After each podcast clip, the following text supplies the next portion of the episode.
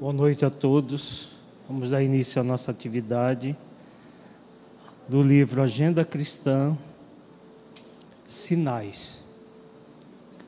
Sua conversação dirá das diretrizes que você escolheu na vida.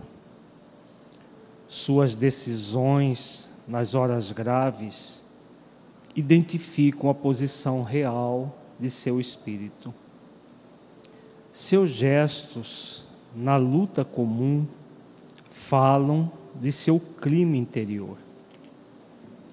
Seus impulsos definem a zona mental em que você prefere movimentar-se. Seus pensamentos revelam suas companhias espirituais. Suas leituras definem os seus sentimentos. Seu trato pessoal com os outros esclarece até que ponto você tem progredido. Suas solicitações lançam luz sobre os seus objetivos. Suas opiniões revelam o verdadeiro lugar que você ocupa no mundo. Seus dias são marcas no caminho evolutivo. Não se esqueça de que compactas assembleias de companheiros encarnados e desencarnados conhecem-lhe a personalidade e seguem-lhe a trajetória pelos sinais que você está fazendo. Vamos elevar os nossos pensamentos a Jesus, rogando a Ele que nos abençoe a todos. Mestre, amigo, ampara-nos, Senhor.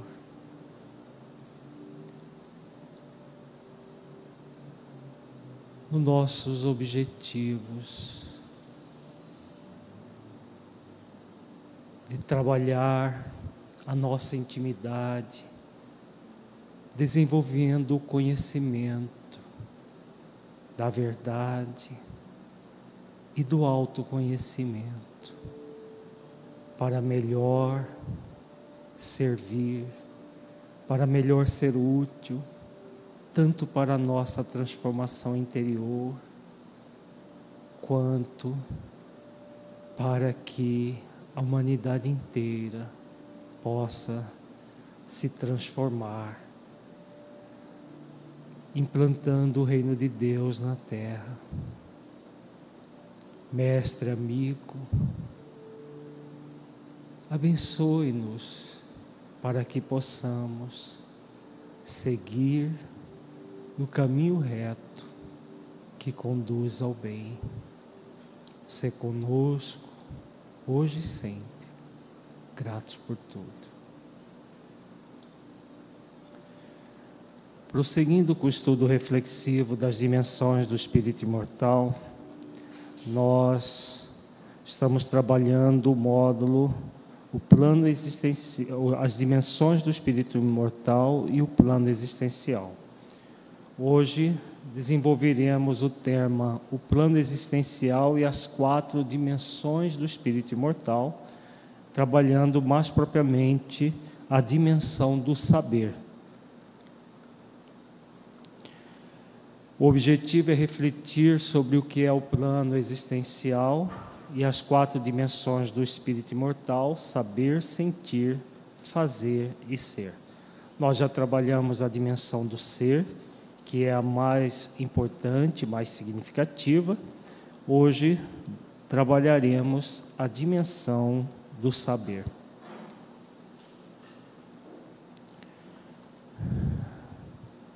Antes vamos meditar sobre o plano existencial, propósito e programa existenciais. Feche os olhos, entre em contato com você mesmo em essência, buscando sentir-se um espírito imortal, filho de Deus, aprendiz da vida.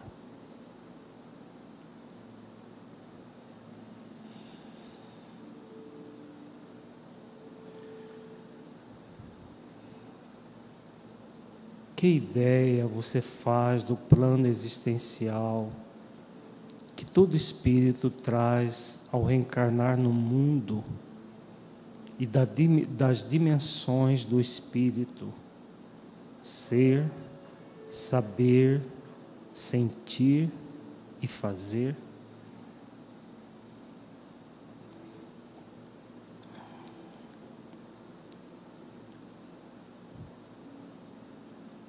Deixe os seus pensamentos e sentimentos fluírem, evitando qualquer mascaramento num processo de auto-engano. Seja verdadeiro, verdadeira com você, analisando-se com autenticidade.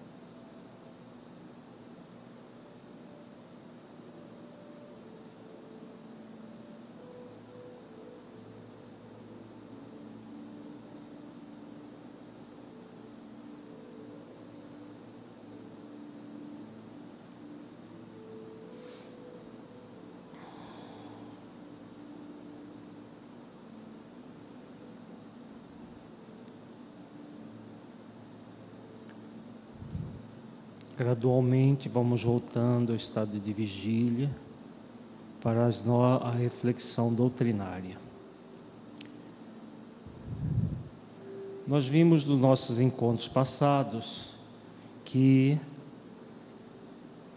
nós somos seres que temos três, quatro dimensões que representamos como esses quatro triângulos justapostos.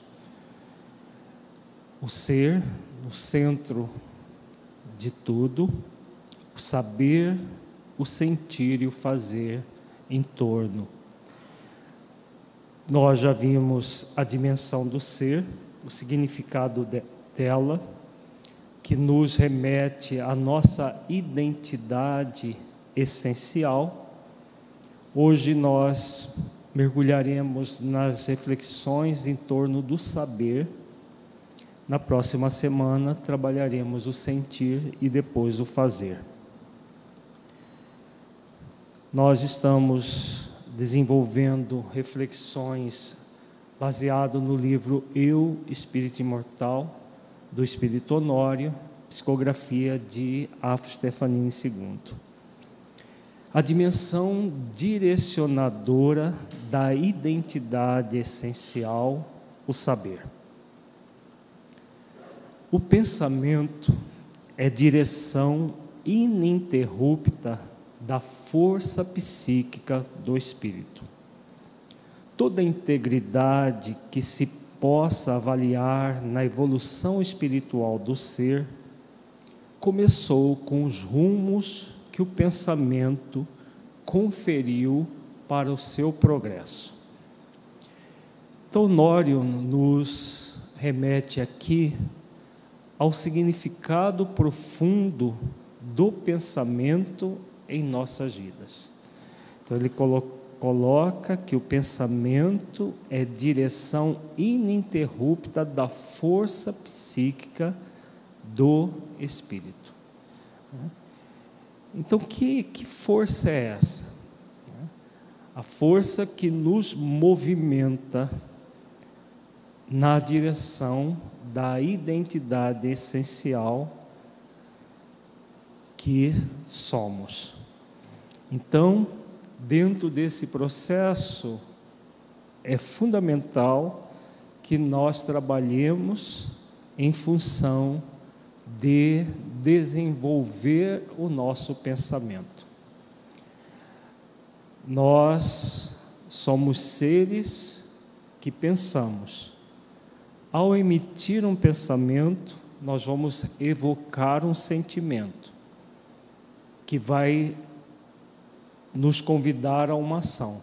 Então, essa tríade pensamento, sentimento e a ação que está no nível do fazer remete o espírito a essa conexão com a sua identidade essencial, fazendo com que a, o espírito é, se movimente, como diz o mentor, em direção ao seu progresso espiritual. Nas obras básicas, como Allan Kardec denomina esse progresso? Vamos recordar? Pergunta é para vocês.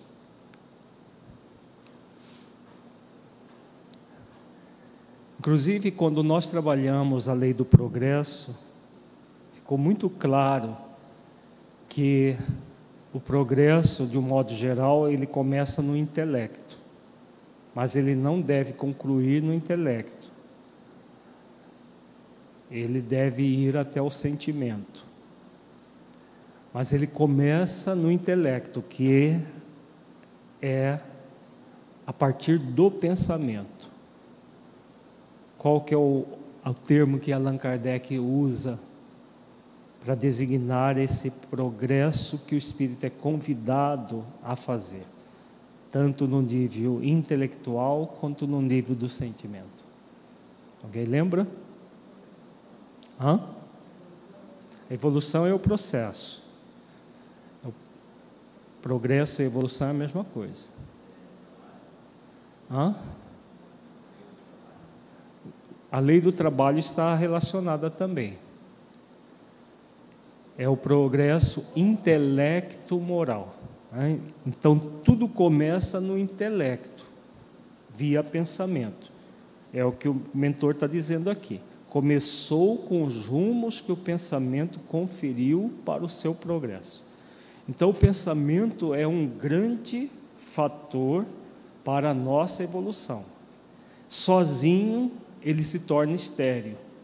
Mas no conjunto, pensamento, sentimento e vontade, que vai se é, consubstanciar pelo fazer, ele vai gerar todo o processo de desenvolvimento intelecto moral do ser. Então, continuemos aqui com Honório. O ato de pensar expressa um dos primeiros indícios da consciência e foi se aprimorando ao longo do tempo na condição de raciocínio e abstração, diante do intangível e das mudanças evolutivas do ser humano. Pensar é, portanto, colocar esforços no rumo libertador de si próprio. A forma como o pensamento é estruturado e direcionado pode ser considerada como um díptico que alcança diretamente a consciência e amplia os potenciais do livre-arbítrio, da vontade e do discernimento na alma. Então, nós temos aqui, nesses três parágrafos, várias questões a serem refletidas. Então, nós já vimos que o pensamento é a base do progresso intelecto-moral. Começa no intelecto, no ato de pensar, como o Bentor diz aqui, os primeiros indícios da consciência. Então, o ato de pensar, a própria razão faz com que o ser, refletindo, eh, ele aprendendo a pensar e a raciocinar, ele vai começando a decodificar como que o mundo funciona. Isso lá na primitividade. Trazendo para o nosso, já o nosso nível evolutivo, que é o que mais importa, Como que isso vai acontecer?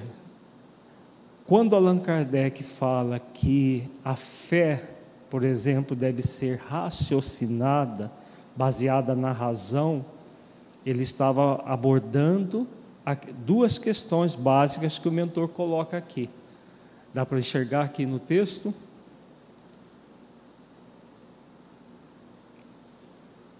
A fé que Allan Kardec coloca aqui, a doutrina espírita é, por excelência, um, uma fé desse tipo. Ele coloca um díptico aqui. Qual que é o díptico que Honório coloca?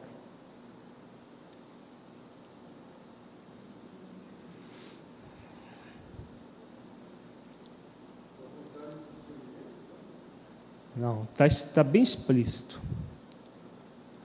Raciocínio e abstração.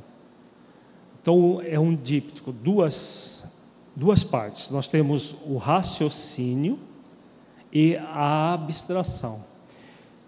O ato de pensar, ele começa no raciocínio. Então, por exemplo, a fé raciocinada.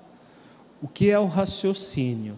todo o processo em que nós vamos raciocinar e ver a lógica das coisas. A doutrina espírita é uma doutrina da fé raciocinada, diferente de outras religiões que têm uma fé dogmática. Qual é a diferença? A diferença da, da fé teológico-dogmática é a fé que as pessoas têm que acreditar em determinadas, determinados dogmas. Por exemplo, Deus é um Senhor que fica lá num céu hipotético, que realiza ações A, B ou C, que pune pessoas que são más, que é, é, envia pessoas más para o inferno eterno. São visões teológico-dogmáticas de Deus. Deus cria o ser humano na hora que ele eh, vai ser concebido, numa única existência. Quando você vai analisar tudo isso com raciocínio, que, que nós, a que conclusão nós podemos chegar? Que nós vamos chegar se raciocinarmos bem que Deus é um carrasco, né? Porque ele cria pessoas para viver numa pobreza, numa miséria enorme, como a gente viu esses dias no Fantástico, lá na África, na, refugiados na África, não tendo nem água para tomar, não é nem alimento, água, com situações muito dolorosas. E essas pessoas foram criadas no mesmo horário, no mesmo momento que outras, na hora da concepção. Alguns falam que nem é na concepção, é na hora do nascimento, que a alma é criada e colocada ali para animar aquele corpo. Deus sendo justo e bom, um filho dele ignorante e por, por pela ignorância erra, e a partir desse erro é colocado no inferno eterno. Então, pelo raciocínio, se nós raciocinarmos, vamos ver que essa visão teológico-dogmática não se sustenta, a não ser que Deus for realmente um ser parcial. Mas por tudo que nós temos no universo, nós sabemos e sentimos que ele não é parcial, que tudo é muito perfeito, as imperfeições são humanas. O egoísmo humano que leva pessoas, por exemplo, a viver como essas que estão vivendo na África. Então vejamos, isso tudo é fruto do raciocínio. Mas basta o raciocínio? ou nós somos convidados à abstração. O que é abstração? Que abstração, Lívia? Hum?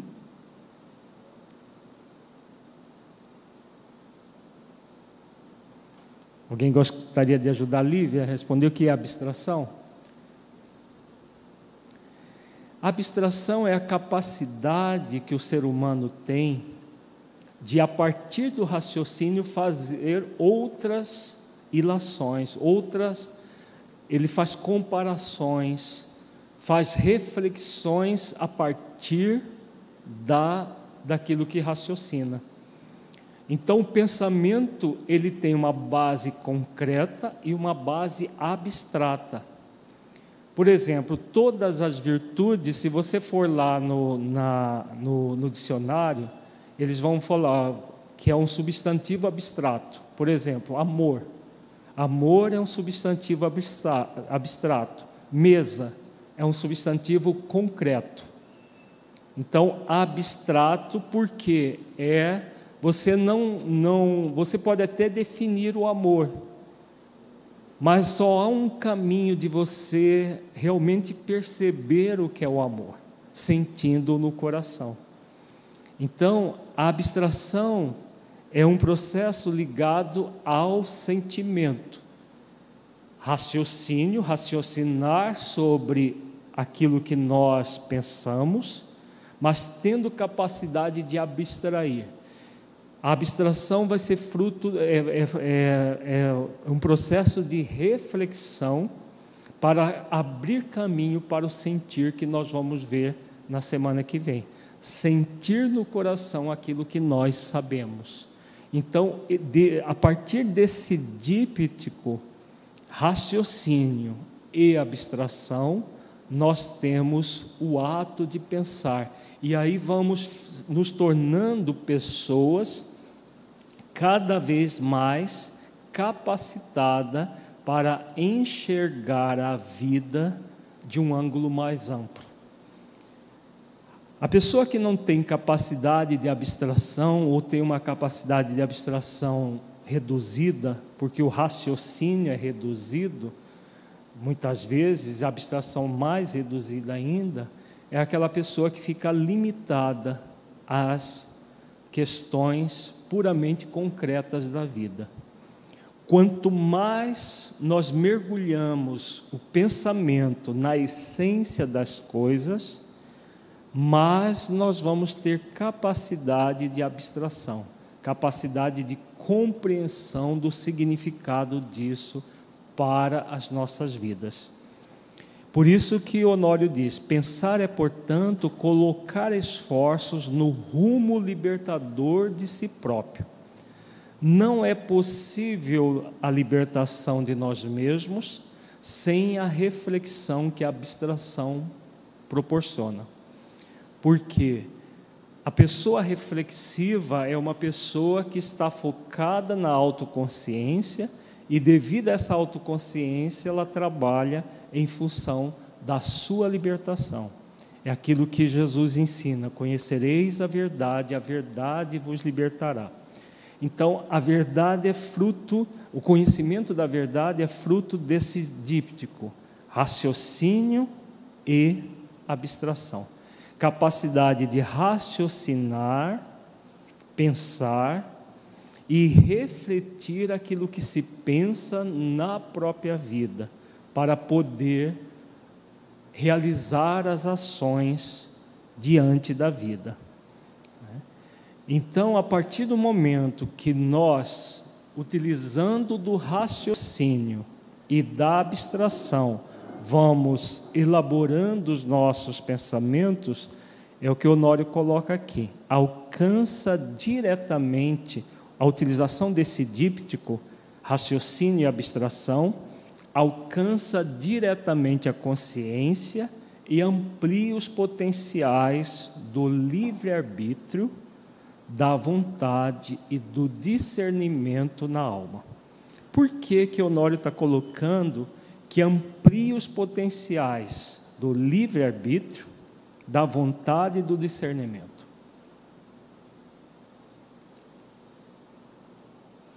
Por que disso?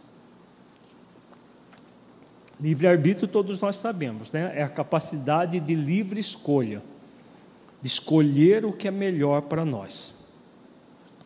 Aliás, de escolher. De escolher o que é melhor já é o livre-arbítrio associado ao, ao discernimento. Se houver só o livre-arbítrio, é a escolha. Livre-arbítrio mais discernimento, discernimento é a escolha do melhor.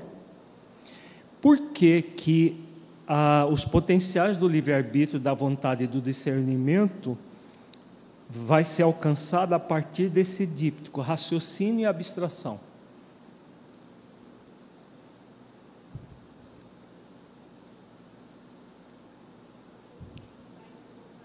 Hum? Sim, conhecendo a verdade, a verdade liberta. E por que que isso vai ocorrer? Vejamos, se nós não refletirmos sobre as coisas, é possível desenvolver discernimento sem reflexão? O discernimento é uma virtude que só é desenvolvida se você ampliar cada vez mais a capacidade de reflexão. E a reflexão é fruto do raciocínio e da abstração. Então, a partir do momento que nós vamos exercitando raciocínio e abstração, nós temos cada vez maior, maior capacidade de discernimento. E quando amplia o nosso discernimento, a nossa capacidade de escolher o melhor, o que vai acontecer com a nossa vontade? Nós já falamos aqui, tá, trabalhamos em outros momentos. Nós vamos transformar desejo em vontade. Desejo de estar bem, desejo de ser feliz, desejo de viver uma vida com mais sentido, que todo mundo deseja, mas nem todo, todos conquistam, porque a maioria fica no desejo. O raciocínio e a abstração são duas ações fundamentais para que nós transformemos desejos em vontade.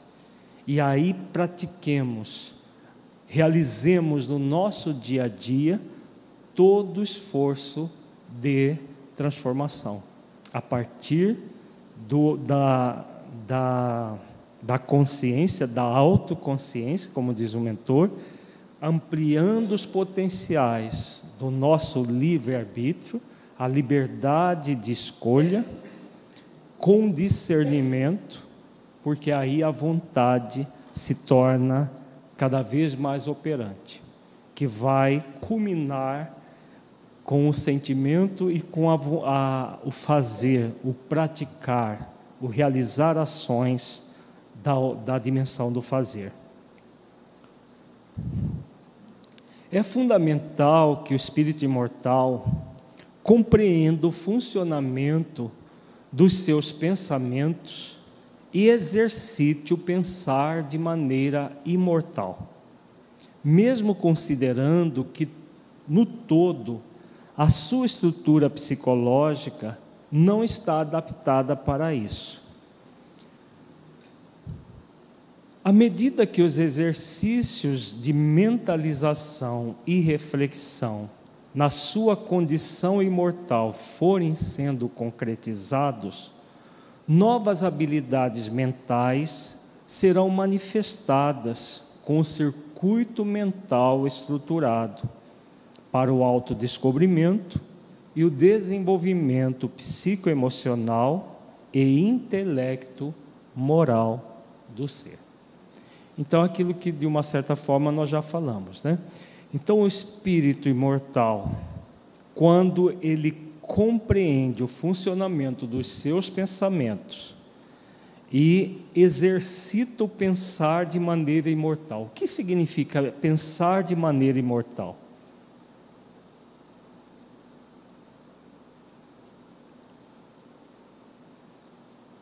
que é pensar de maneira imortal?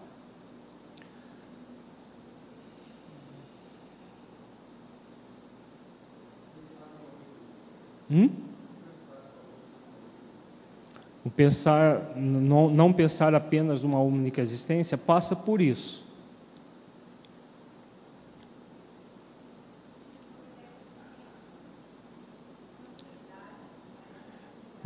É, em cada existência nós temos nós estamos no corpo e temos uma persona. Pensar de maneira imortal é pensar como espíritos imortais, quer nós estejamos no corpo ou fora do corpo. Quer nós sejamos encarnados ou desencarnados, porque existem espíritos desencarnados que pensam como ser encarnado. Alguns nem percebem que estão desencarnados. Os benfeitores colocam nas obras, nós vamos ver das obras de André Luiz muitas vezes isso, que existem espíritos que encarnam e reencarnam e desencarnam sem ter noção do que está acontecendo com eles. Não se veem como espíritos imortais em momento algum. Não se sente espíritos mortais em momento algum. Isso tem a ver com essa dificuldade de que começa no nível do pensamento, desse, desse díptico, raciocínio e abstração. A capacidade do espírito de abstrair. Por quê? Se nós não tivermos a capacidade de abstração, como que nós vamos transcender o corpo se nós estamos limitados pelo corpo. Somente raciocinando, refletindo. Uhum. Uhum.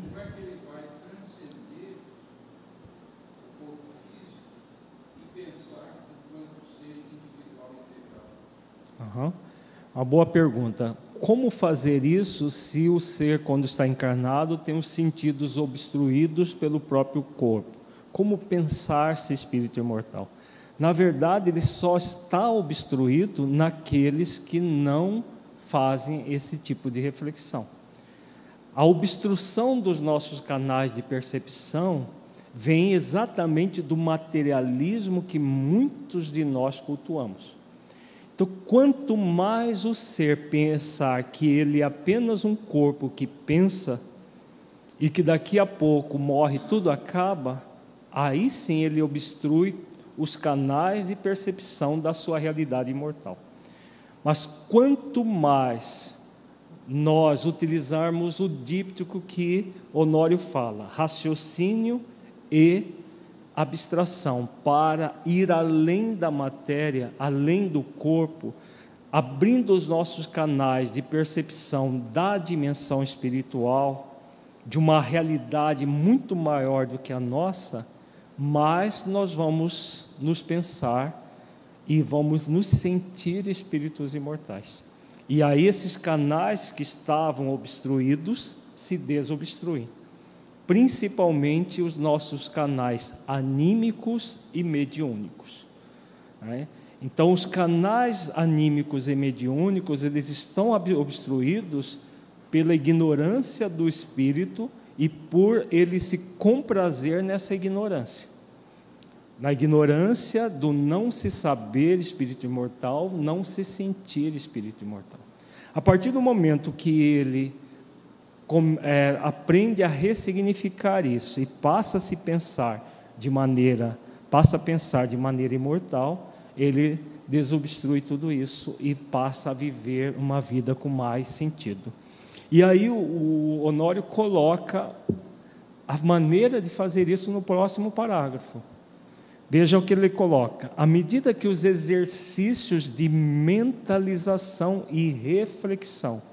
O que é mentalizar? é você é, é, mentalizar, fazer exercícios de meditação, de oração, de percepção espiritual. Então, se a pessoa faz exercícios de percepção espiritual e de reflexão, a sua condição imortal vai sendo cada vez mais concretizada, como diz o mentor. E aí o que, nós criamos? Novas habilidades mentais. Então, a, a, tudo que o espírito faz quando está no corpo, a partir do momento que ele passa a pensar de maneira imortal, vai contribuir com a sua desmaterialização. O que é desmaterializar? Não é desprezo à matéria, porque nós podemos ter três movimentos enquanto nós estamos no corpo: o apego à matéria é quando o espírito confunde a persona transitória que ele está com a identidade essencial que ele é. Então, nesse processo, a pessoa se apega à matéria como se ele fosse um ser material e não um ser espiritual momentaneamente encarnado. Isso é o apego. O desprezo é o polo oposto. É aquela questão: vou desprezar o corpo, não, o corpo não, não serve para nada, ele é apenas um estorvo do espírito, é, é, e a pessoa cria uma pseudo-desmaterialização. E aí, na verdade, isso é o desprezo. Não é por acaso que nós estamos encarnados. Existe uma razão, existe um, um programa, existe um, um, um, propósito. É exatamente esse o objetivo desse módulo do, do nosso estudo. Se existe um plano existencial para nós estarmos aqui, não é nem nos apegando ao corpo, nem desprezando o corpo que nós vamos evoluir. Mas o processo do desprendimento do corpo, a partir disso que o Honório coloca, mentalização e reflexão, são os processos de meditação, de oração, de percepção da dimensão espiritual e que nós nos colocamos como nós estamos de fato. Nós estamos momentaneamente encarnados. Isso vai criando um hábito do espírito se desmaterializar. Qual que é a importância disso para o espírito imortal, gente? Encarnado. Por que, que é importante para nós a desmaterialização? Trabalhar o desprendimento do corpo e a utilização do corpo como um instrumento para a melhoria espiritual.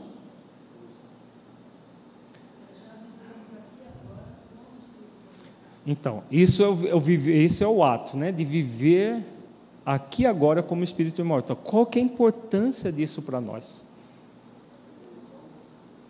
A evolução é a consequência disso. O que que isso nos poupa? Poupa muito sofrimento. Porque o espírito materializado, quem participa de reunião mediúnica toda semana, vê isso na prática o espírito materializado, que está apegado à matéria, que não faz esse esforço de reflexão, de abstração, de sentir-se um espírito, de pensar-se um espírito imortal, para poder sentir-se um espírito imortal, o que ele acaba fazendo com ele mesmo? Ele se apega tanto ao corpo, ele passa a confundir-se com o próprio corpo. No dia da morte biológica, o que vai acontecer com esse espírito? Hã? No larga do corpo, exatamente. Aí muitas pessoas, não precisa ser suicida para a pessoa sofrer a decomposição do corpo. E o livro dos Espíritos, no, no ensaio teórico que Allan Kardec fala das sensações dos, dos, dos espíritos, ele diz que todo espírito sensualista morre, mas continua preso ao corpo. Por isso que a desencarnação não acontece, na maioria das vezes, no momento da morte do corpo. Alguns levam semanas, outros meses, outros anos, tem espíritos que chegam a levar séculos. No livro O Céu e o Inferno, nós estudamos, quando trabalhamos a desencarnação, espíritos que depois de três séculos ainda cheirava a cadáver, cheirava a carniça. Por quê? É o apego que tinham ao corpo. Então, de a, esse processo de se, de se pensar de maneira imortal, para sentir-se de maneira mortal, para criar habilidades, novas habilidades mentais, como diz o, o mentor aqui, é muito importante, porque vai nos poupar muito sofrimento, muitas lágrimas no futuro, porque nós já vamos viver preparando para a desencarnação. Porque aí o que acontece? Para o espírito que se sente, se pensa e se sente espírito imortal, a morte do corpo é apenas um fenômeno muito simples, porque ele vai já para a dimensão espiritual, desencarna no mesmo momento que a morte do corpo. A morte é muito suave nesse caso. Já aquele que se apegou em maior ou menor intensidade, a, o tipo de sofrimento é que pode ser de uma ligeira perturbação até a processos muito graves de sofrimento para o espírito. Então, Honório diz que esse, esses hábitos vão criar um circuito mental estruturado para o autodescobrimento e o desenvolvimento psicoemocional e intelecto moral do ser. Nós vamos ampliando, nós já falamos sobre a questão do, do, do aperfeiçoamento intelecto moral. Então, nós vamos nos tornando emocionalmente mais completos, mais equilibrados, evoluindo intelecto moralmente. Perguntas até agora?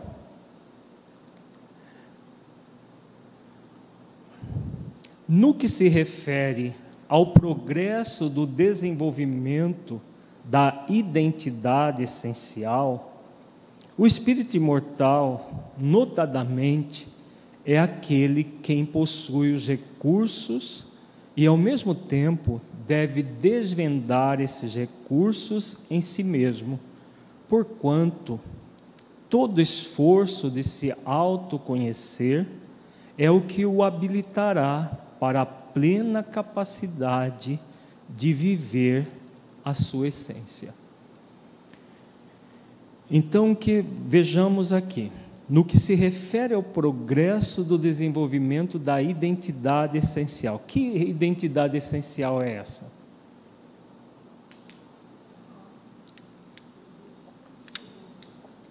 O ser essencial que somos. Nós vimos na semana passada é a dimensão do ser, do ser essencial, o espírito na sua essência. O espírito imortal, notadamente, é aquele quem possui os recursos e ao mesmo tempo deve desvendar esses recursos em si mesmos, em si mesmo, porquanto todo esforço de se autoconhecer é que o habilitará para a plena capacidade de viver a sua essência. O processo do autoconhecimento, ele começa exatamente no pensamento. No pensamento, raciocínio e reflexão, no processo de abstração que nós vimos. Então, o esforço para se conhecer, para se perceber enquanto espírito imortal, filho de Deus, aprendiz da vida, é um esforço que vai fazer com que o espírito habilite-se plenamente, para a plena capacidade de viver a essência divina que é. Então, com isso o que acontece? Ele se desprende da matéria, ele se desmaterializa gradualmente. Não é um desprezo à matéria, é a utilização da, de todas as experiências no corpo físico para evoluir na vertical da vida, como espírito imortal que somos. Esse é o grande compromisso de estarmos aqui nós reencarnamos, nós não estamos aqui a passeio, nós estamos aqui para evoluir e crescer enquanto espíritos imortais, filhos de Deus, aprendizes da vida. Então, o autoconhecimento vai proporcionar o autodomínio. É aquilo que temos na questão 919A de O Livro dos Espíritos, quando a, a Santo Agostinho oferece a forma como ele utilizava para se conhecer, perceber aquilo que é, havia nele necessidade de mudança e fazia todos os esforços para que a mudança acontecesse. Então, desenvolvimento intelecto moral. À medida que o espírito avança no processo do autodescobrimento, um original circuito mental é formado, com características eminentemente transpessoais, que acionam recursos que não existiam antes dos esforços empreendidos. Então vejamos o que significado desse, desse parágrafo que é muito importante. O processo do autoconhecimento, o autodescobrimento, que é a mesma coisa, à medida que o espírito avança nesse processo, Honório diz que ele cria um circuito mental original. Que circuito mental é esse que ele está falando? E ele fala que ele é formado com características eminentemente transpessoais. O que significa isso? A palavra trans vem a é, significar além de, pessoal, pessoais, além da pessoa. O que significa circuito mental de características eminentemente transpessoais? Quando nós nos pensamos espíritos imortais, momentaneamente no corpo, Aquele circuito fechado que o Air falou que fica obstruído, e realmente fica obstruído, ele se amplia para a captação não apenas da dimensão transpessoal, que é que vai além do pessoal, além desse momento aqui, mas os, os, as características transpessoais do próprio ser. Porque quando nós nos sentimos espíritos imortais, a partir do pensar-se espírito imortal, o que vai ocorrer? Nós vamos ter uma percepção maior da dimensão espiritual e, a, e uma percepção maior de nós nessa dimensão espiritual. E aí o ser se torna integrado. Ele, espírito momentaneamente encarnado, com os espíritos que vivem na dimensão espiritual. É uma forma que é muito importante para que nós nos conectemos com os espíritos superiores, ter essa, é, criar esse circuito mental, porque aí os espíritos vão ter cada vez maior condições de nos intuir para realizar as ações importante para a nossa vida. Por isso que o Honório diz aqui: acionam recursos que não existiam antes dos esforços empreendidos. A pessoa que se queixa que é uma porta, espiritualmente falando, o que é uma pessoa porta do ponto de vista espiritual? Aquela que até arrepio de frio tem dificuldade, sabe? A pessoa que não sente nada do, do, do aspecto espiritual, a falar: ah, eu sou uma porta, não, não, não sinto arrepio, mal consigo sentir arrepio de frio. Enquanto que outras pessoas têm uma sensibilidade muito grande para aquilo que existe na dimensão espiritual. Por que dessa diferença? Exatamente, uma já fez os esforços que acabam, acabam gerando habilidades que o outro ainda não fez. Isso significa que aquele que se sente uma porta que nem arrepio sente, não pode desenvolver? Não, ela pode desenvolver. Todo ser humano é um ser espiritual. Então, aqueles que estão com seus canais, é, o circuito mental obstruído, pode desobstruir. De que forma? Criando os hábitos que o que o Honório tem falado aqui, criando os, o hábito de se pensar espírito imortal e fazendo os esforços, porque aí o que o espírito vai fazendo, ele aciona os recursos que não existiam antes dos esforços empreendidos. É simples assim. Né?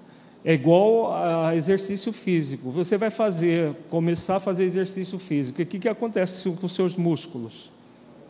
ficam todos doloridos. Há uma concentração de ácido lático nos músculos. E qual que é o desejo do preguiçoso? Hã?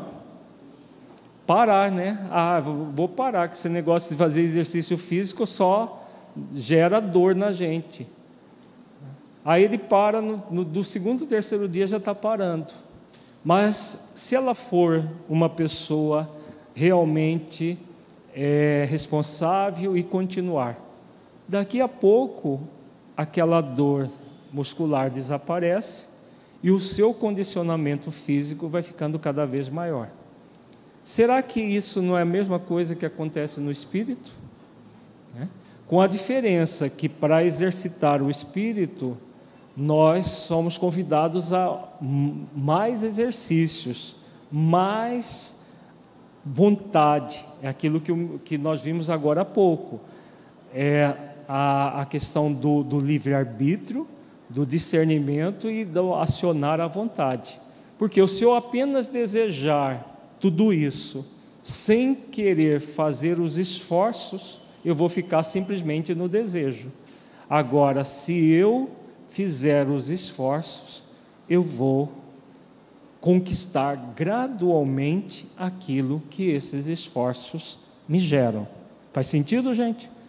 Então é, é todos nós podemos ampliar as nossas capacidades espirituais. Basta que nós façamos os esforços. E não são esforços gigantescos, não. Vejamos que quando Honório fala de raciocínio e abstração, é um exercício constante de reflexão, de raciocinar o sentido das coisas. É o que nós estamos fazendo agora. O exercício que nós estamos fazendo agora é um exercício para que nós nos pensemos espíritos imortais, para poder sentir-se espírito imortal e viver como espírito imortal. É algo que só pede de nós uma decisão de realização. É, e um esforço continuado, claro. Aí ele vem e complementa aquilo que nós acabamos de falar. Esforço e evolução estão intimamente ligados, porque diante da lei de trabalho, o espírito é colocado em cada circunstância para se habilitar primeiro no desenvolvimento das ferramentas espirituais, para somente depois ir ao encontro do tesouro interior. Então vejamos: esforço e evolução estão intimamente ligados à lei do trabalho. Por quê?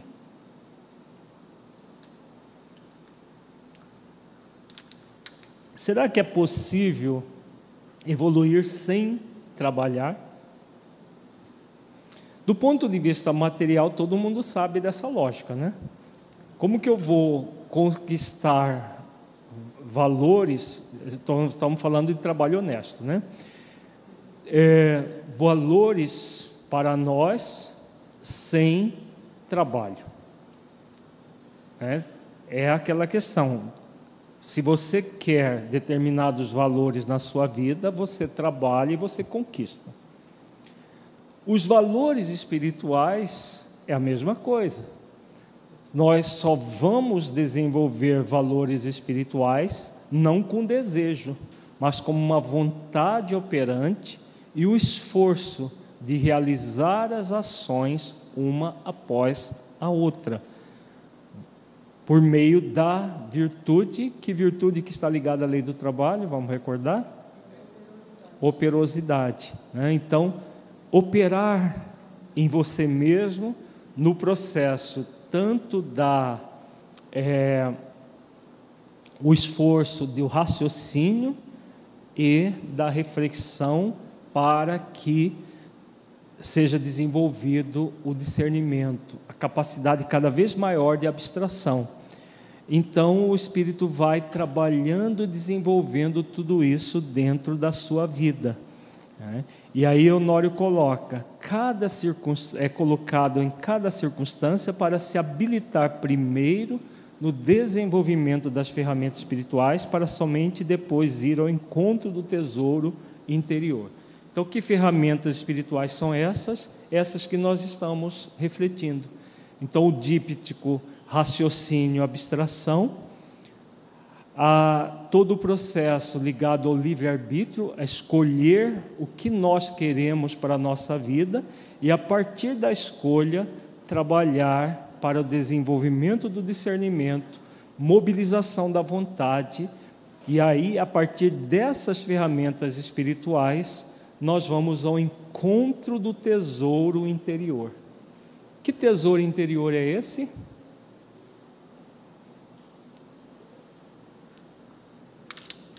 Que tesouro interior o benfeitor está falando? A própria essência divina que somos, o ser essencial que somos, é um tesouro, porque é no ser essencial que somos, nós encontramos todas as leis divinas, encontramos todas as virtudes sob a forma de semente, estão localizadas no ser essencial. Então, esse mergulho interior, para que nós nos pensemos espíritos imortais, nos conecta profundamente com esse tesouro interior que nós somos. O que, o que nos convida apenas de trabalhar para multiplicar esse tesouro. Porque cada virtude, nós já tra trazemos essa virtude em latência em nós, como semente. Cabe a nós cultivar. Todas as leis estão na nossa consciência, cabe a nós investigar essas leis.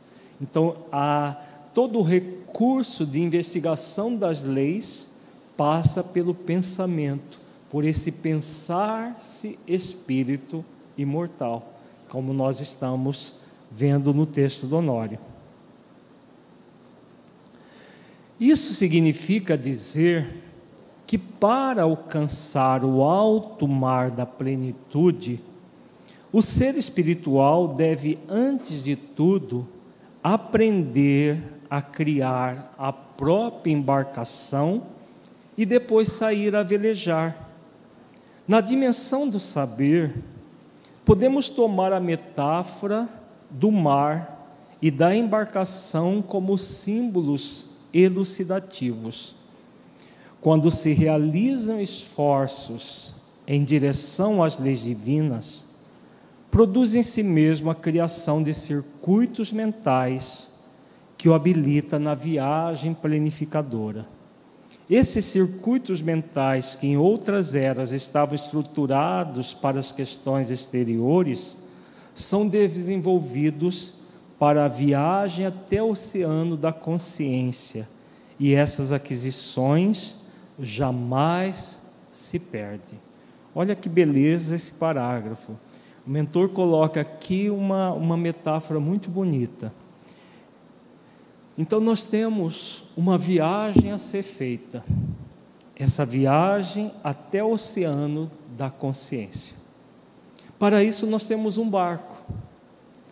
Um barco que vai velejar até esse oceano da consciência. Então, nesse barco, o que vai acontecer? Nós somos convidados a realizar esforço em direção às leis divinas, o que nós acabamos de falar. Na essência divina que somos, as leis já estão só que elas estão, conforme a questão 621, na nossa consciência, e na 619 do Livro dos Espíritos, diz que as leis, elas estão na consciência sim, conforme a 621 diz, mas que nós somos convidados a investigar essas leis porque elas estão de forma latente, elas não estão perceptíveis se nós não formos em busca delas. Da mesma forma, as virtudes estão também na consciência, como nós acabamos de falar. Então, quando a pessoa toma essa decisão, baseado no discernimento que faz, pelo pensamento, pelo raciocínio e pela abstração, ela vai criar circuitos mentais que habilitam nessa na viagem planificadora. Então, cada vez mais o circuito mental dela vai ser de conexão com as leis e com as virtudes. Ela vai passando a pensar a sua vida conforme nas, as leis e conforme as virtudes. É isso que nós fizemos quando nós estudamos as obras básicas durante sete anos aqui na federação. Aprender a entender, a decodificar como funcionam as leis e como que nós podemos praticar as virtudes. Agora, nesse novo programa de estudo, nós estamos, vamos delinear de uma maneira bem prática tudo isso. Mas o princípio é o mesmo.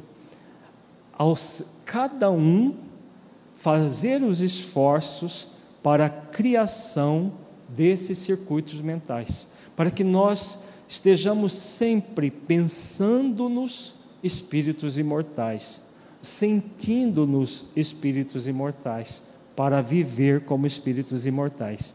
Por isso que ele conclui aqui esse parágrafo belíssimo dizendo: esses circuitos mentais que em outras eras estavam estruturados para as questões exteriores, e por isso, como disse o Aira agora há pouco, obstruídos os canais a pessoas que só vivem para o exterior, só para as questões materiais da vida, esses circuitos mentais, eles estão todos obstruídos.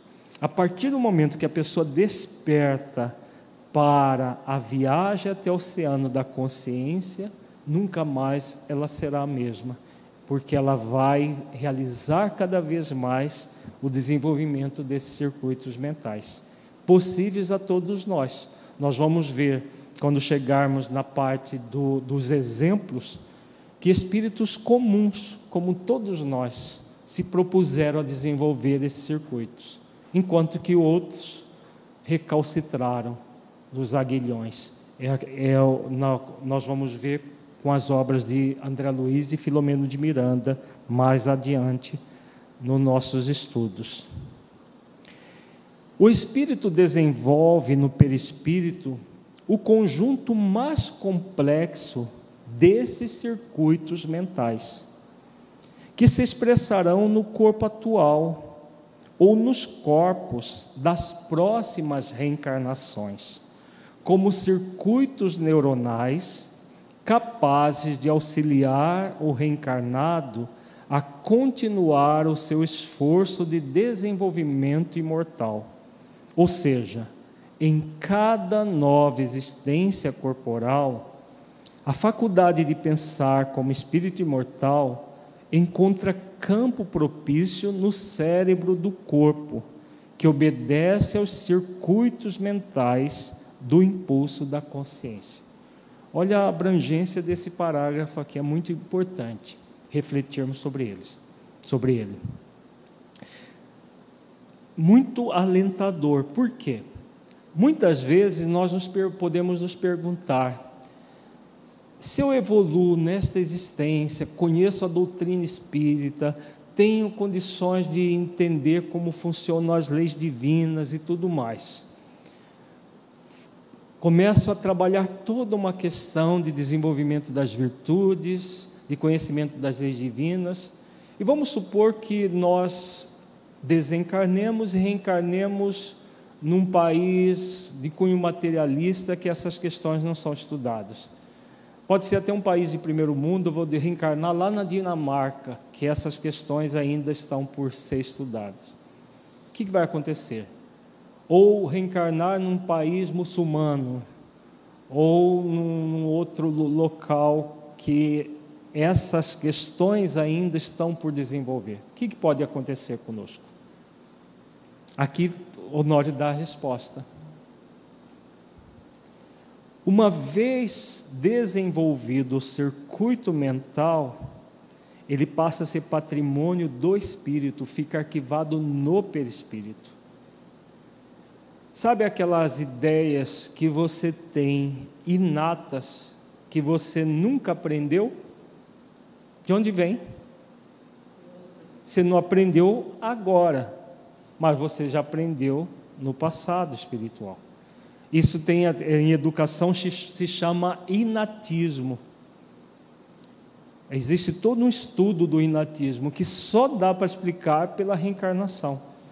É, os, os, educadores tentam, os cientistas materialistas tentam explicar de forma materialista, mas as explicações são dogmáticas, porque existe dogmatismo na ciência também. A pessoa já nasce sabendo. Como que ela pode nascer sabendo se ela não. Para a visão espiritual de unicidade de existência, ela foi criada lá naquela hora, naquele momento. Para quem é materialista, ela é só um corpo de carne. Como que já pode nascer já sabendo? É. Exatamente o que o Honório coloca aqui, ó. O espírito desenvolve no perispírito o conjunto mais complexo desses circuitos mentais, que se expressarão no corpo atual ou nos corpos das próximas reencarnações, como circuitos neuronais capazes de auxiliar o reencarnado a continuar o seu esforço de desenvolvimento imortal. Porque se não for assim, nós estaríamos sempre repetindo as mesmas lições. Então, mesmo que o espírito ele ocupe uma cultura que seja não reencarnacionista e que esteja totalmente fechada nesses circuitos mentais, se ele já desenvolveu e desenvolveu verdadeiramente, porque uma coisa é você pensar que já desenvolveu, outra coisa é ter desenvolvido verdadeiramente. Não basta frequentar, por exemplo, um estudo como este para desenvolver esses valores. Nós estamos vendo aqui muito claramente o Honório falando que é o esforço, todo um trabalho, toda uma dedicação em, em cima daquilo que se quer. A partir do momento que foi desenvolvido o circuito mental, veja, esse circuito mental ele é patrimônio do espírito. Ele fica no perispírito e nunca mais o espírito vai perder. Nunca mais, isso é para acordar quem estava dormindo. É, nunca mais o espírito vai perder aquilo que ele conquistou ele só vai ampliar.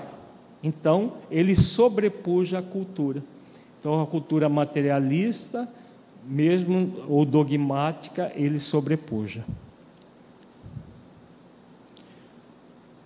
E, e aí o Nori continua, que nós não, não comentamos, né? ele vai auxiliar o desenvolvimento imortal, ou seja, em cada nova existência corporal, a faculdade de pensar como espírito imortal encontra campo propício no cérebro do corpo. Porque o cérebro é apenas um instrumento. É o novo corpo, mas o espírito é o mesmo. Com o perispírito que já vem com circuitos mentais de se ver, de se saber e se sentir espírito imortal. E aí, a, esses impulsos vêm naturalmente de forma inata. Cabe ao espírito imortal a tarefa de canalizar o pensamento na dimensão do saber, para a promoção das leis divinas em si mesmo e desenvolver a dimensão do ser. As realizações do saber, quando canalizadas para o autodescobrimento, preenche as emoções de bem-estar e os sentimentos de sentido existencial. Então vejamos a, as reflexões aqui nesse parágrafo. Então, se nós queremos viver assim, aqui agora, nesta existência e nas próximas existências, cabe a nós essa tarefa: canalizar o pensamento na direção do saber, para a promoção das leis divinas em, em nós mesmos. O, o X da questão é isso. Estar sempre pensando em função das leis divinas na consciência. Investigando essas leis, como elas funcionam, trazer essas leis para o nosso dia a dia, porque a partir do momento que nós fazemos esses esforços para saber a, o sentido e o significado das leis, nós estamos desenvolvendo a dimensão do ser que somos. E aí ele diz: as realizações do saber, quando canalizadas para o autodescobrimento, preenchem as emoções de bem-estar e os sentimentos de sentido existencial. Então a criatura vai cada vez mais buscando o sentido profundo. Qual é o sentido profundo de eu existir? Vejamos que um trabalho como esse é eminentemente terapêutico. Por quê? Porque o espírito ele trabalha em função de, de desenvolver o seu sentido existencial. E como ele trabalha em, para desenvolver o sentido existencial, ele vai se tornando cada vez mais saudável, saudável espiritualmente. Então, toda doença de caráter emocional, mental, emocional que nós temos no planeta é fruto exatamente do não esforço para que essa realidade imortal seja colocada em nossas vidas. A preguiça moral ainda é muito forte na nossa sociedade. E aí, claro, se nós optarmos pela preguiça moral, vamos passar pelas consequências até aprendermos que não é com preguiça que se evolui, mas com uma profunda operosidade, conectados com a lei do trabalho, uma profunda decisão de evoluir, conectados com a lei de evolução, a lei do progresso, e com profundo exercício do discernimento para acessar bem a lei de liberdade. Considerando que as quatro dimensões estão ininterruptamente ligadas e se retroalimentam, admitiremos que o próprio sentimento é uma das manifestações herança da onisciência divina dentro do ser, que não se expressa apenas em saber tudo o que acontece no universo, mas em sentir tudo o que desenvolve na alma. Olha que bonito esse, esse parágrafo. Então, nós temos as quatro dimensões: ser, saber, sentir e fazer. Estão o tempo todo ligadas. Mas o que é mais importante é o sentimento, admitiremos que o próprio sentimento é uma das manifestações heranças da onisciência divina dentro do ser. São dimensões que se integram, se retroalimentam, mas é a herança que nós temos de Deus em nós. Porque Deus é essa força onipotente do universo, onisciente, que sabe, que conhece tudo, e nós somos convidados a manifestar os atributos de Deus em nós. E aí, no nosso caso, diferente do Criador, o Criador sabe tudo o que acontece no universo. Nosso objetivo não é esse. Mesmo quando formos espíritos crísticos, o espírito crístico ele tem as suas limitações. O universo é infinito. O universo é de âmbito da ação do Criador. Os espíritos são convidados, cada um no seu nível, a isso que o Honório coloca aqui: sentir tudo que se desenvolve na alma. O espírito crístico num sentimento muito profundo, é, conduzindo outros espíritos, como é o caso de Jesus em nossas vidas. E nós, sendo convidados a nos inspirar no Mestre, no, no Cristo manifesto, para desenvolver esses valores em nós.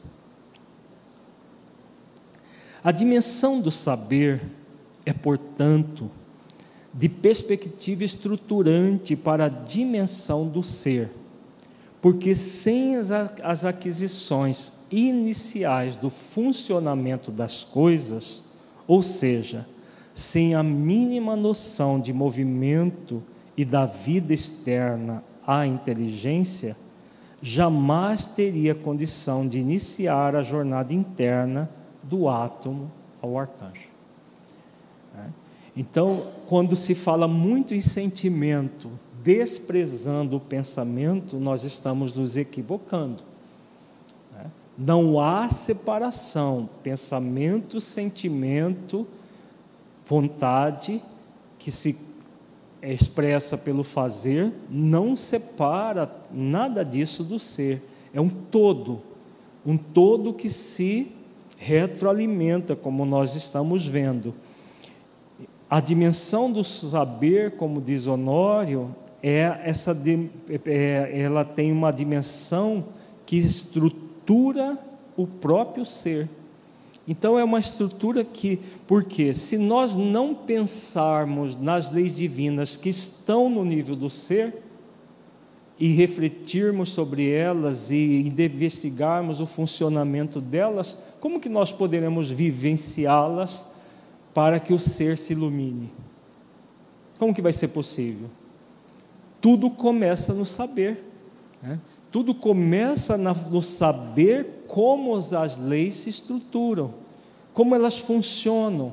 Isso tudo que nós temos aprendido.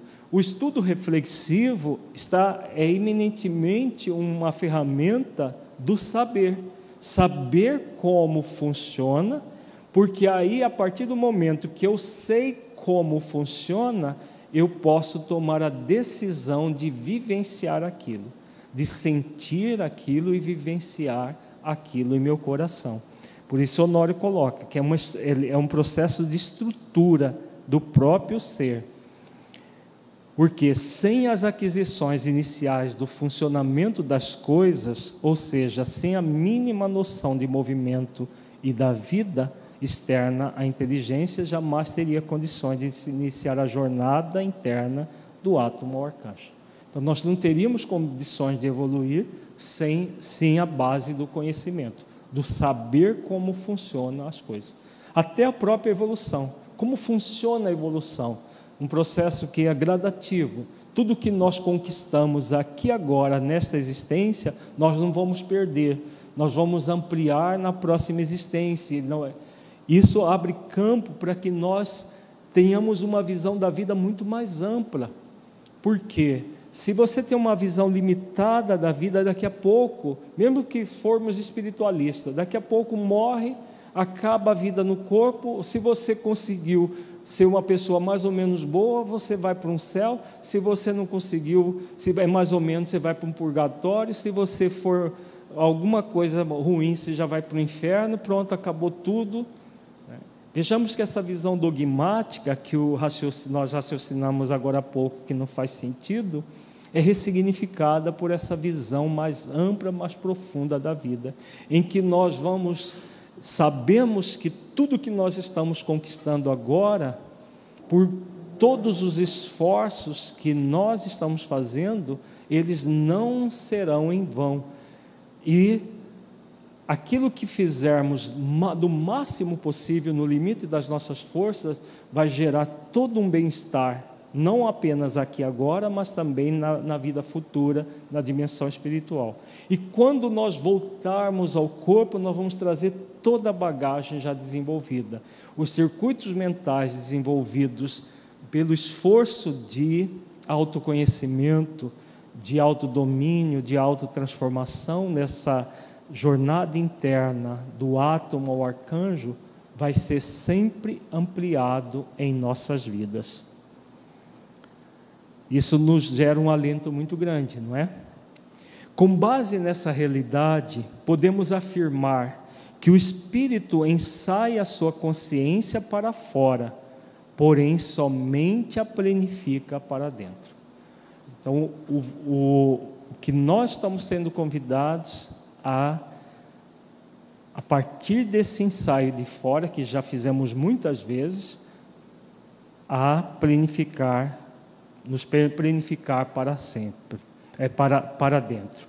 Quanto mais o saber for estruturado para o desenvolvimento de percepções profundas do sentimento, mais o ser essencial se mostrará sem as capas da persona que devem diluir-se das fixações mentais na memória. Então, aqui o Honório conclui a, o, a dimensão do saber, nos convidando a isso. Né? Quanto mais estruturado for o saber e, e abrindo o campo para as percepções profundas do sentimento que nós vamos trabalhar na semana que vem, mais nós vamos vivenciar o essencial, o ser essencial que somos, porque nós somos um ser essencial e temos uma persona. A persona é aquilo que nós ocupamos aqui agora, né? o, o nome que temos, a família que temos, o país, a, a, o CPF, todas as condições transitórias da vida são da persona.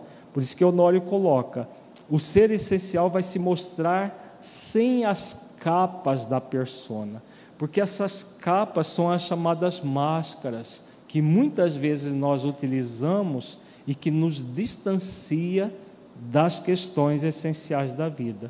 A partir do momento que nós vamos aprendendo o autodescobrimento, nos conhecendo e nos vendo com autenticidade, é essas personas, tanto a persona do presente quanto as personas do passado que se manifestam em nós sob a forma de tendências, vão se diluindo.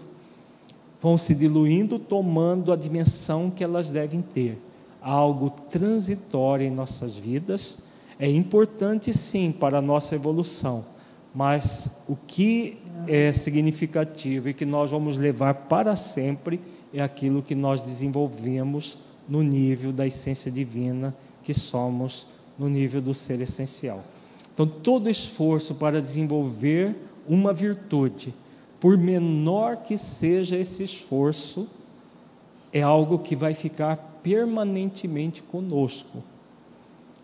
Todo o processo de descuido para dar vazão à persona é algo transitório que vai nos prejudicar de alguma maneira, agora e no futuro, enquanto que o esforço vai resultar em benefícios futuros a partir de agora para todos nós. Alguma pergunta? Vamos fazer a nossa avaliação reflexiva.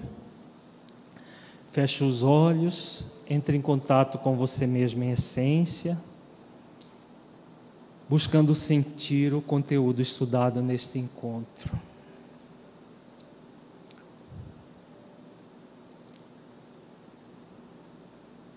do conteúdo que você entendeu que se aplique à sua vida.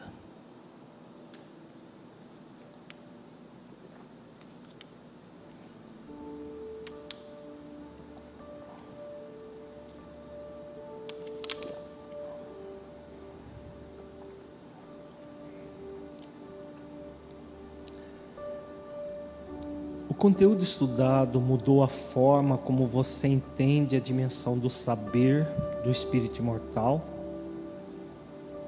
Em caso positivo, que mudança foi essa?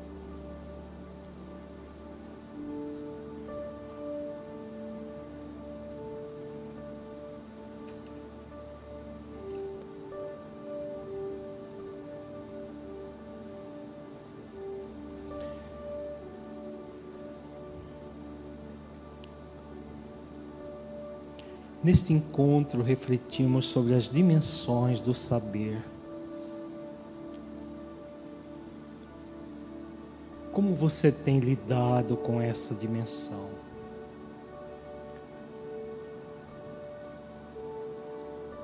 Você tem buscado refletir sobre as leis divinas a partir do raciocínio, da reflexão, para conseguir aprender o significado das leis divinas na sua vida, de modo que você seja estimulado a fazer, praticar as virtudes para cumpri-las plenamente.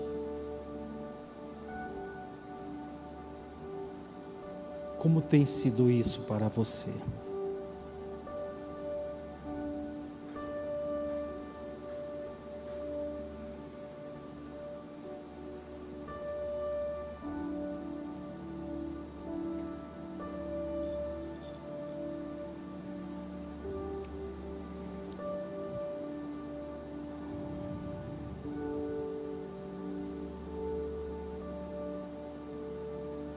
Você tem utilizado o saber em sintonia com o ser, conectando-se com as leis divinas, ou tem direcionado a sua atenção para o saber das coisas de fora, em detrimento das coisas de dentro?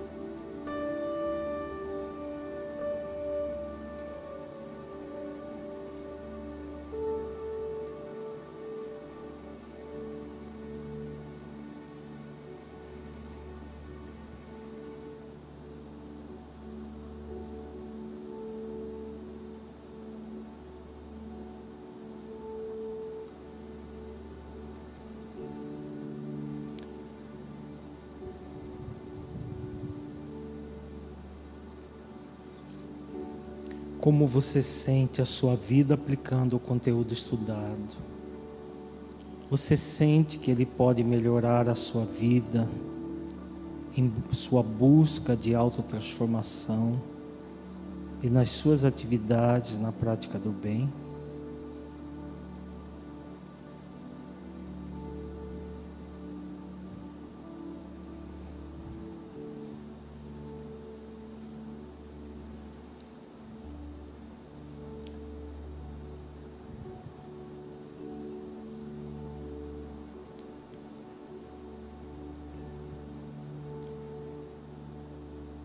Permita-se sentir-se agora um espírito imortal que traz em si mesmo a determinação divina de evoluir até a perfeição relativa, pelo conhecimento pleno e cumprimento das leis divinas, pela prática das virtudes e pela busca da unidade com Deus Mergulhe profundamente nessa verdade espiritual. Sinta, veja-se cumprindo as leis divinas e desenvolvendo todas as virtudes essenciais da vida ao longo do tempo, sentindo plenamente o objetivo pelo qual você está reencarnado. Dádiva para que você conquiste a perfeição.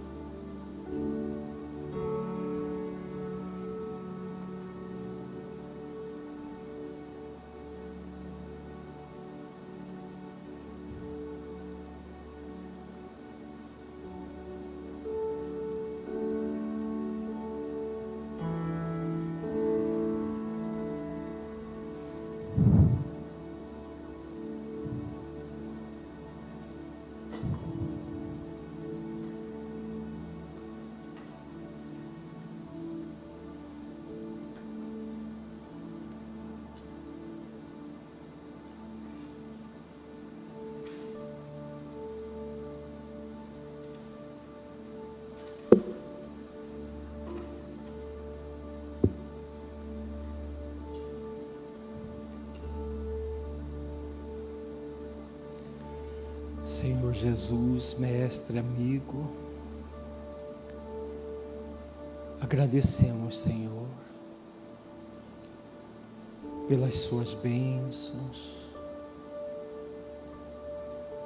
por tudo que nos tem sido oferecido de recursos para evoluir e crescer. Ampara-nos, Senhor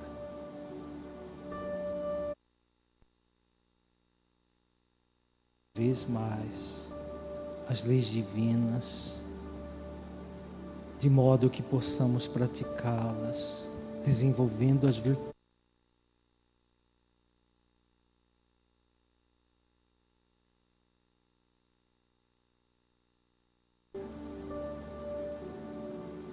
Gratos por tudo, Senhor, pelo amparo dos Espíritos benfeitores por todos os recursos que a vida nos oferece. Que possamos sentir cada vez mais em nossos corações esta realidade. Que assim seja. Uma boa noite a todos. Até a semana que vem. Nós vamos trabalhar a dimensão do sentir.